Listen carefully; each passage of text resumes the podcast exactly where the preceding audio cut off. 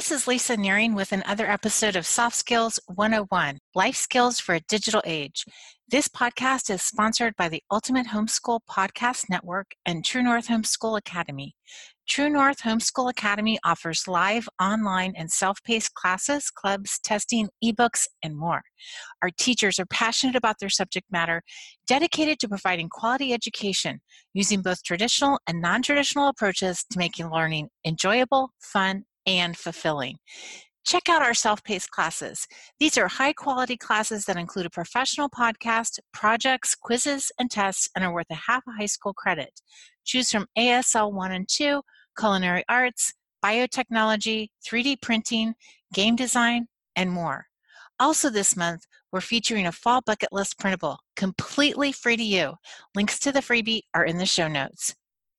For the past month, we've been focusing on the soft skill of work ethic, but today we're going to introduce the soft skill of critical thinking skills. What exactly are critical thinking skills?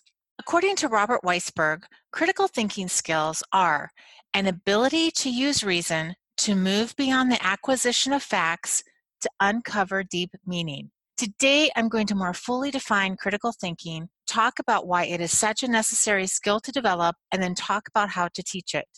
Later on this month, we continue the discussion on critical thinking skills with a guest speaker who is a financial advisor, our own Adam Pruzan, teacher extraordinaire, and my husband, Dr. David Nehring, who will talk about the importance of active listening, what it is, and how to implement this skill. For now, we're going to jump in how to define critical thinking, talk about why it's necessary, and how to teach it.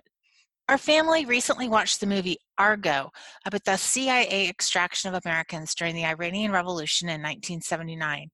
The premise of the movie is that there are no good options for getting the Americans out, and so the hero develops this crazy story about scouting a location for a movie and getting the ground crew out by pretending that they are the film crew. It was a crazy, high possibility of failure plan of rescue, and it actually worked. It's also a fantastic example of critical thinking. The word critical derives etymologically from two Greek words, kritikos, meaning discerning judgment, and kriterion, meaning standards. Etymologically, then, the word implies the development of discerning judgment based on standards. In Webster's New World Dictionary, the relevant entry reads, characterized by careful analysis and judgment, and it is followed by critical, in its strictest sense, it implies an attempt at objective judgment so as to de- determine both merits and faults. Applied to thinking, then, we might provisionally define critical thinking as the following that which explicitly aims at well founded judgment and utilizes appropriate evaluative standards in the attempt to determine the true worth, merit, or value of something. I know this is a lot of information and a lot to take in. I hope you'll listen to it again if you need to, because there's a lot of definitions. Critical thinking skills demand the ability to keep an open mind, to keep the facts straight, and to arrive at logical, fact based solutions. Perhaps the most important aspect of critical thinking is what is so beautifully illustrated in the above example from the movie Argo, and that is transferability. The CIA operatives were able to think about a scenario, however far fetched, and transfer it to a situation that could save American lives. Critical thinking skills demand that we think fluidly and dynamically instead of with static determination. Critical thinking skills offer us new opportunities new ways of knowing, being, and understanding, and new concepts, perceptions, and even beliefs about ourselves, others, and the world around us. In this new age of digital technology, there's really a growing gap between skill and wisdom. As my husband says, we're growing more technologically astute and more interpersonally retarded. James Martin states, Today, deep reflection about our future circumstances is eclipsed by the rush to build faster, cheaper, smarter, more efficient gadgets.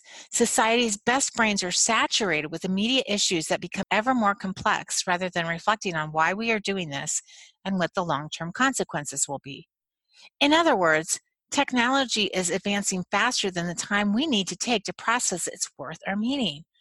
We are in what is called the fourth industrial revolution.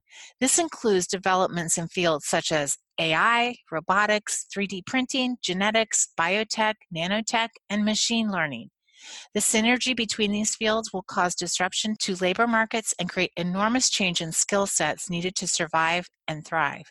Kids in high school are literally preparing for jobs that don't yet exist. As a result, the need for critical thinking skills is greater than ever before. In fact, a person's possession of critical thinking skills is far more predictive of a person's ability to make positive life choices than simply raw intelligence. So let's break it down. What exactly are critical thinking skills? Critical thinking is the ability to think clearly and rationally about what to do or what to believe. It includes the ability to engage in reflective and independent thinking. Someone with critical thinking skills is able to do the following 1. Solve problems systematically and sequentially. 2. Understand and identify important ideas and how and to whom they are relevant. 3. Make logical connections between ideas across subject matters and time. 4. Create organize, and deliver, as well as evaluate arguments. Five, identify inconsistencies, errors, and fallacies in reasoning.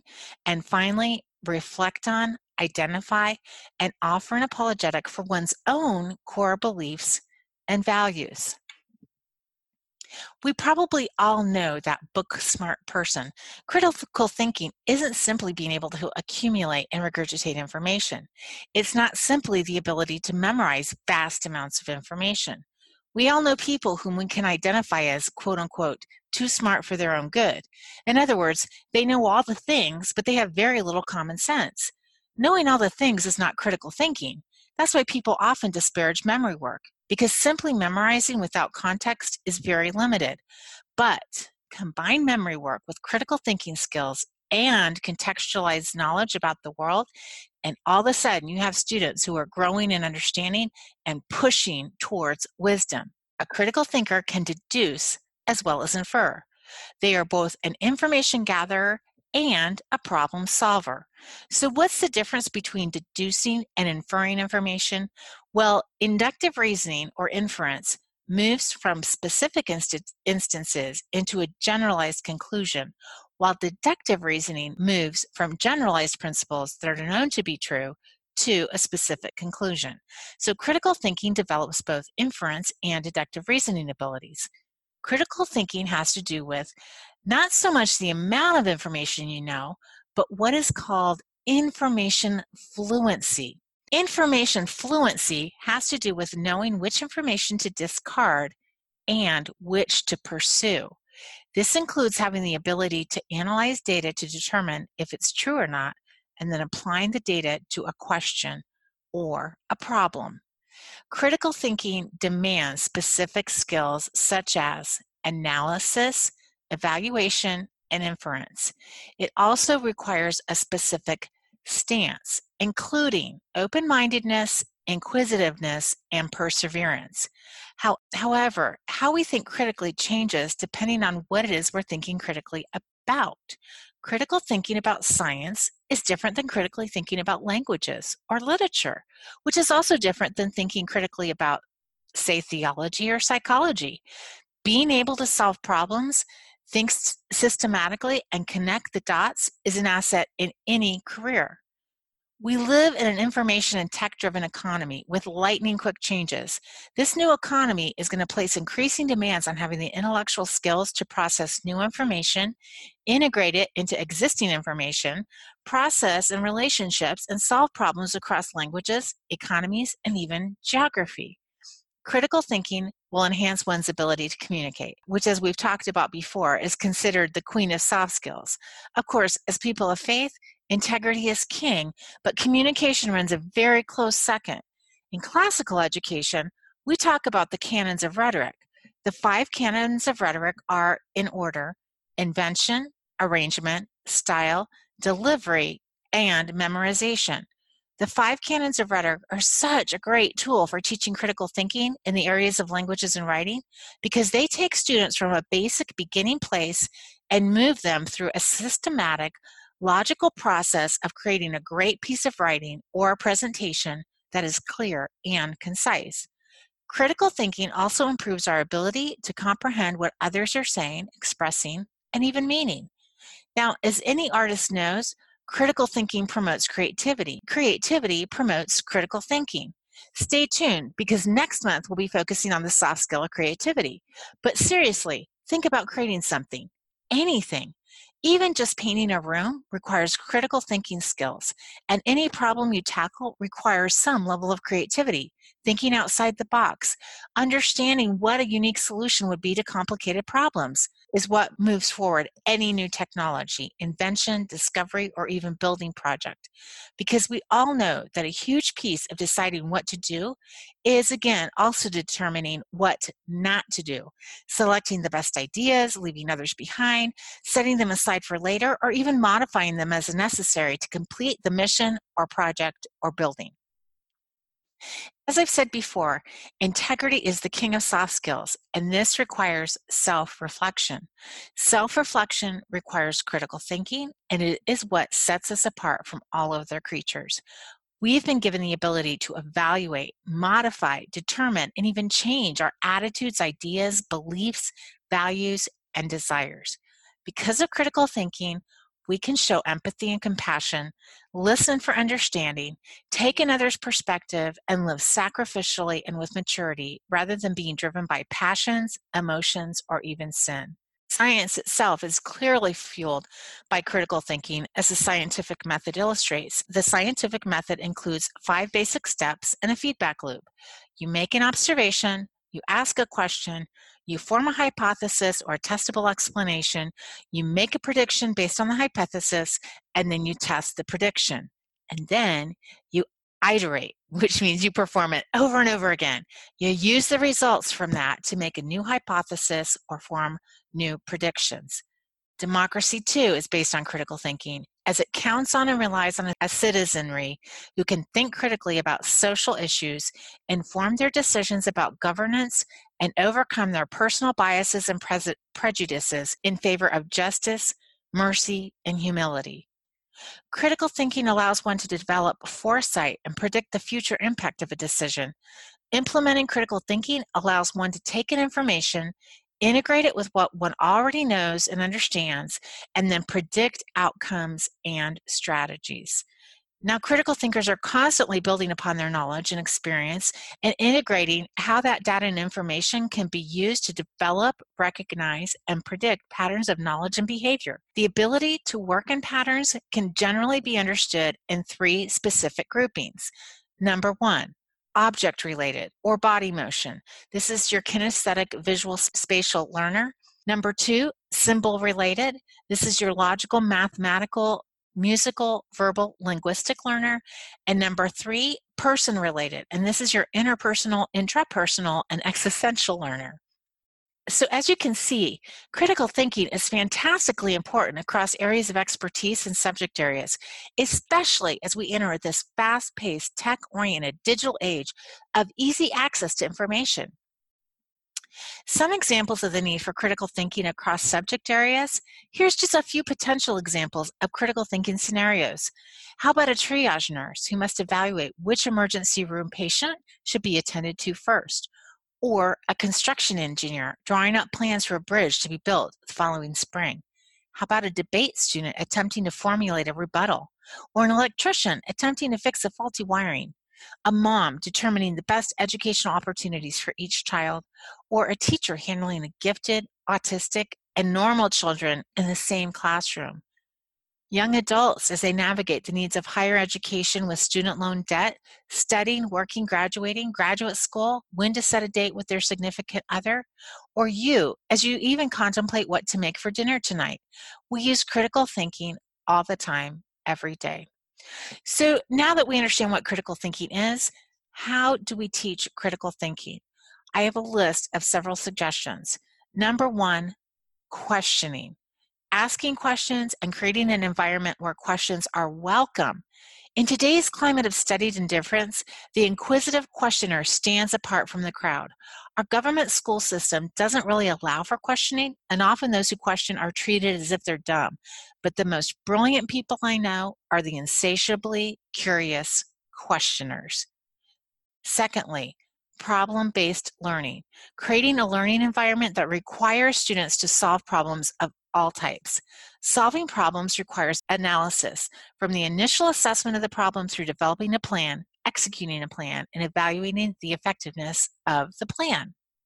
Third, thinking aloud, allowing for talking through difficult problems, brainstorming, and wrestling through information. We do this in my Lit and Comp classes all the time. Good writing is good thinking. And we have to wrestle with ideas, concepts, and principles to really create good writing. Teaching our kids to wrestle with those thoughts audibly, in other words, thinking out loud, allows the brain to puzzle, hear, speak, and collaborate. Students are using far more neural pathways this way as they learn demonstrate thinking through problems. And we can also demonstrate that answers aren't always readily available. Sometimes we just have to wrestle and struggle. If we model the process of developing ideas, solutions, and brainstorming, we're going to put our kids ahead of the game. Active listening. My husband, Dr. David Nehring, will be doing an entire podcast this month on the importance of active listening what it entails, and how to implement it. Listening well and critically allows us to develop and display empathy and compassion for others, really hearing them, hearing their heart. Next, cooperative conflict resolution. When you have a problem that needs solved, working together to get to a resolution. Now, a lot of times people use Matthew 18 as a way to try to get the person to agree with them, and then they feel like the conflict's been resolved. But that's not necessarily what good conflict resolution is about. We might have to do a whole separate podcast on that. Next, concept mapping. This is a great tool that allows for connected brainstorming. It's really an alternative to outlining, and it, concept mapping is used to describe an individual or group's ideas about a topic in a pictorial form. It's also called mental mapping, concept webbing, and it all results in a picture of an idea. You can Google concept mapping and come up with some great examples. Creating assessments that aren't just quizzes or tests allowing students to write papers, plays, poems, PowerPoints, creating with clay, drawing, developing trifolds, or even giving presentations. Creative assessment allows students to learn and synthesize information in new ways. It develops opportunities for individuals and groups to develop documents that reflect learning progress over time. So you could use minutes or journals, blogs, media productions, speeches, and again, presentations. Next, make your classroom um, space accommodate interaction. Obviously, there's a time and place for students to work independently, but there should also be good group interaction, small and large group interaction with groups of students and the teacher. If you're a homeschooler, definitely make time to talk together. We did this for years with a morning basket or afternoon reading. Just make time to spend where you're talking about big ideas out loud with your kids. Next, seize the moment. Gestalt or aha moments in learning. Tackle a controversial issue and look at all sides of it, striving to develop a mutual understanding from all sides, as well as looking at alternative ways of arriving at a resolution. Intentionally attack a current controversy or issue. Um, my kids and I have talked about the death penalty, we talk about abortion and these kind of things. And one good skill to teach your kids is a pro con chart, but also a pro pro chart. So write down the pros of both sides. Next, teach your kids and train yourself to ask meta questions. Ask what the thing really is. Now, metalogical is the critical examination of the basic concepts of logic and an abstract meaning. What you see versus the truth behind it, and how those two things intersect and overlap. For example, we toured Mount Vernon this summer. I've talked about it in previous podcasts and just loved being at Mount Vernon. We were astounded by the fact that the Washingtons were basically running a five star hotel serving over 600 guests a year. For all practical purposes, Mount Vernon was the White House prototype. Additionally, Martha Washington acted as the estate's steward, planning, prepping, executing, and managing an estate. In fact, learning about how the Washingtons expanded and managed their estate and their guests is a fantastic look at people who were exceptional critical thinkers as they laid the foundation for a democratic republic. Consider what feedback will contribute to your learners' understanding and development, and implement standards of evaluation that are clear to the student at the outset of the class. So, in other words, creating a syllabus, telling your kids what they're going to learn, and then evaluating them so that you know that they've learned what you set out to teach them. Okay, also integrating new learning with what is already known. Integration is a big deal with critical thinking. Goals and objectives, as well as the learning framework, are clear. And then also the internalization of the knowledge is the goal. The importance of memory work is not overdone or dismissed, but it's not made the only thing. So if you haven't internalized the information, if you have to Google it, you don't really own it. And you also can't integrate as well as if you had it memorized. Learning also draws upon the teacher as well as fellow students using non traditional avenues of learning and inquiry. The teacher isn't the sage on the stage, there's other ways of gaining and acquiring knowledge. Use multiple forms of teaching tools like lecture, inquiry, questioning. The demonstration of learning is integral to the learning process. So having some sort of assessment built in is going to be really important for the kids to really get critical thinking down. And then teaching students to implement pro-con charts as well as pro-pro charts. I've already talked about that. It teaches students to evaluate. What end results are we looking for as we work to develop our own and others' critical thinking abilities? Well, a well developed critical thinker should be able to do the following raise vital questions and problems, formulate these issues clearly, and communicate them effectively.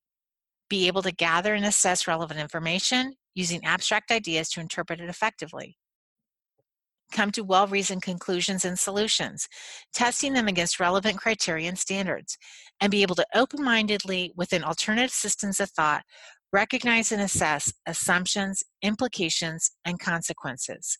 Lastly, be able to determine solutions to complex problems, again, communicating that effectively with others. Indeed, critical thinking skills are far more predictive about making positive life choices than raw intelligence, according to a study led by Heather Butler. So, critical thinking skills are vitally important for our kids as we prepare them for the future and for living a fulfilled life. So, in the show notes, I'll list some ideas for curriculum ideas for teaching critical thinking skills. And as always, please download, share, and follow this podcast.